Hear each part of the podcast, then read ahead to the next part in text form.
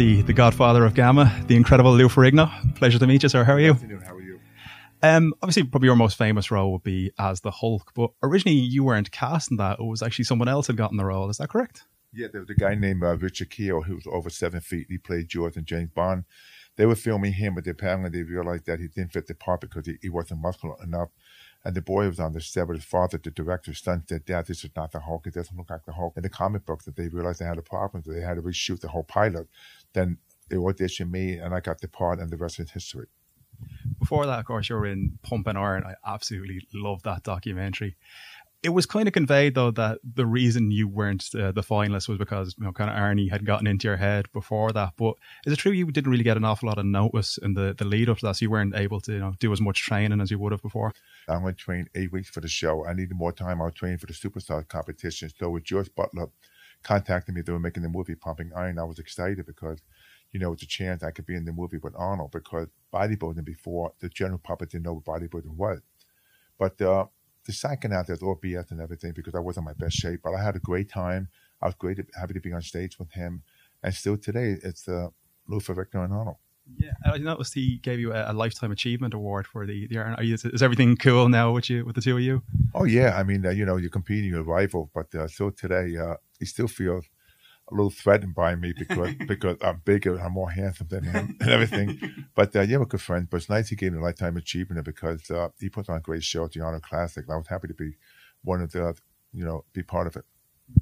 Um, you're also on the the Celebrity Apprentice as well with uh, with Donald Trump, and apparently you impressed him so much he's actually offered you uh, a role in uh, in his government. Is that correct? Yes, because on Celebrity Apprentice, I was the only athlete to make it to nine shows I was able to raise over $100,000 for my charity, Muscular Dystrophy ALS. That's great about uh, the apprentice because everybody raised money for their charity. So I'm on board for this uh, for the for the President Council of Physical Fitness to make America healthy again. And uh, you know, because I want to change people's lives, and my daughter and I were planning to do a reality show about mindset changing people's lives because my whole life is about fitness and bodybuilding that's the the TV show you're working on at the moment, the the reality show. Is that correct? Yeah, we don't have a name for it yet. We're meeting with different networks. My daughter and I is more like a reality show to change people's lives, how to do a mindset. without going into production very soon. But we have a website called ferrignofit.com. And that teaches you how to become your own personal trainer, customize meal plans, everything. And that's great because anybody, any place in the world could, could uh, learn from that website you mentioned there about your, your personal training. I was surprised to see two of your clients were Michael Jackson and Chuck Norris. That's yeah. that's quite a mix. How did they shape up to the, the Ferrigno Fit plan? Well, Chuck Norris, is one of my favorite clients. If I told him to do four more, five more reps, he did it. And I drove him to the ground because Chuck wants to be in the best shape of his life. And Michael's been on and off for 20 years, so we kept it a secret because of his popularity. So he'd come to my facility at 10 o'clock at night, you know, with the glove, with the mask and everything and he would work out for about an hour to the condition and tone because he needed some uh, fitness training. So I've had a lot of clients, but they, those two are my favorite.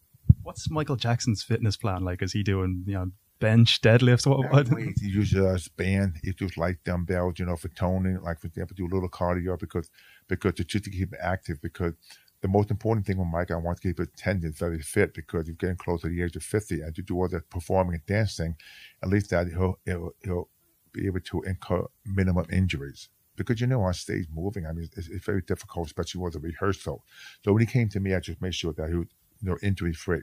Another muscle we got to see you flex was your your comedy muscles during uh, King of Queens, and then of course with I Love You Man were you happy that you got to show that side of you? Because for years, you were you know, the Hulk, this you know unstoppable, muscular monster, and then you got to show a side that you know people didn't get to see. How rewarding was that? Well, it was funny. They asked they asked me if I want to play by myself in King of Queens doing comedy because I've always wanted to do comedy. I said, sure, why not? So I did one episode when I'm the neighbor on the show. It was so well received. They had me on it for seven years. And even till today, because you know most actors play different characters, but it's then also I play myself as the same different character in the movie I Love You Man and people just loved it, like King of Queens, and that it shows you what goes on in my real life. It was such a popular show. Even today, everywhere I go, people sing King of Queens. It's different from the Hulk because I've done over five TV series. I could do uh, 12 Gone with the Wind movies tomorrow, but everybody wants to see the Hulk. they just love the Hulk. Speaking of the the Hulk, obviously he's gotten like a, a new lease of life now with, with, Mark Ruffalo in the films. And you got to, to cameo in one as well with Stan Lee. What's it like seeing it from you know you who was obviously very practical in the body paint to now this like big CGI fest? What do you make of that? Well, you can't compare the two because the Hulk was human. I was able to show uh, Panama and them acting without uh, speaking. But now the CGI different because on the big screen it works with the big screen, but you can't compare to the original. And the time when I did the series, the beautiful thing about the series that every time you watch an episode, something about life, it, still holds on today. It was a wonderful show, and Bill, I think, was the greatest because uh, it, it, it was Bill and I. It was perfect. The whole show perfect. If we had to go back and redesign the show, we couldn't have done any better because he was the perfect choice. I was perfect for the Hulk, the storyline, everything. That's what makes the show so iconic, and it'll, it'll play on to like Twilight Zone until I pass on was there any competitiveness? We kind of we heard the stories of you know the A team where George Peppard was quite envious of the the the fame that Mr. T was getting.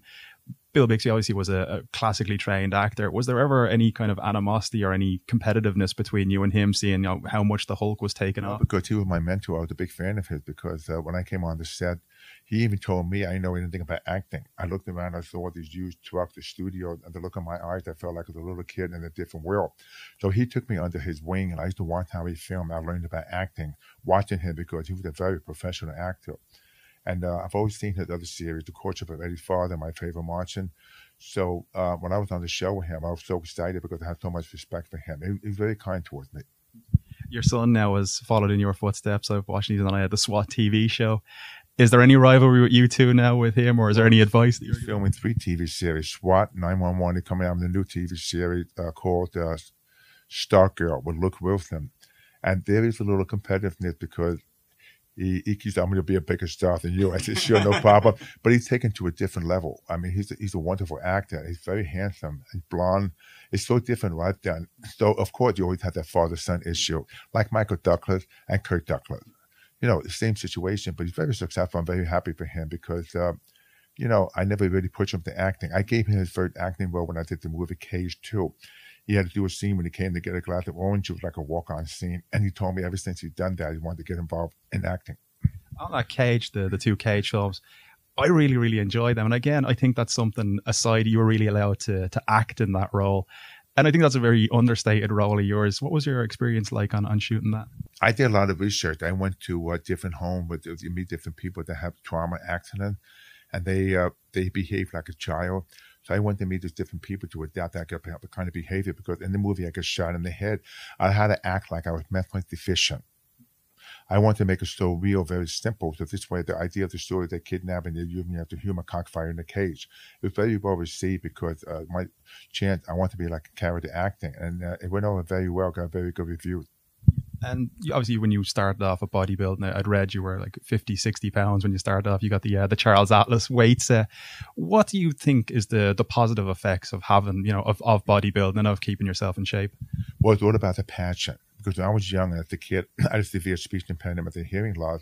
So it only saved my life because I read these magazines. I was obsessed with power. And I had a lot of people naysayers say, or say, you know, you're wasting your time working out with weights. They, they put me down. I didn't care because they made me feel good about myself, with my passion. That's why when you look at it today, look what it's taken me. Because in the time when I began, people didn't know any better. They thought that uh, barbell and, and weights were people who were stupid and dumb. But I knew that I was great for the body, for the fitness, and also athletics like sports. And uh, because my grandfather was a bricklayer, and I remember he used to work very hard being a bricklayer. He lived to be like in the 90s, but the way he moved, all that physical activity, you know, keeps you healthy. Because if you lay on a couch, watch movies and TV, the couch and potato, you're going to die early. So to me, I want to be very healthy. And finally, what makes Lou Ferrigno angry? People that lie to me, they can't tell the truth pathological liar. That really makes me angry because I don't, I, I just am an honest person. I just feel it's a waste of time to take my time to lie to me when I could have, that use that time for, for more positive things. You're just saying there about your, your son being an actor as well. Well, all these kind of Netflix reboots and the Amazon as well. Any chance we could see maybe Son of Hulk with uh, you and him? Probably. Mm-hmm. Yeah, in the future. Yeah, it'd be great because you play two, two different characters. Sure, why not? Would you be trying to get in shape for that now? I will be in shape. Lou Ferrigno, thank, thank you so much. Pleasure to meet you. Thank you.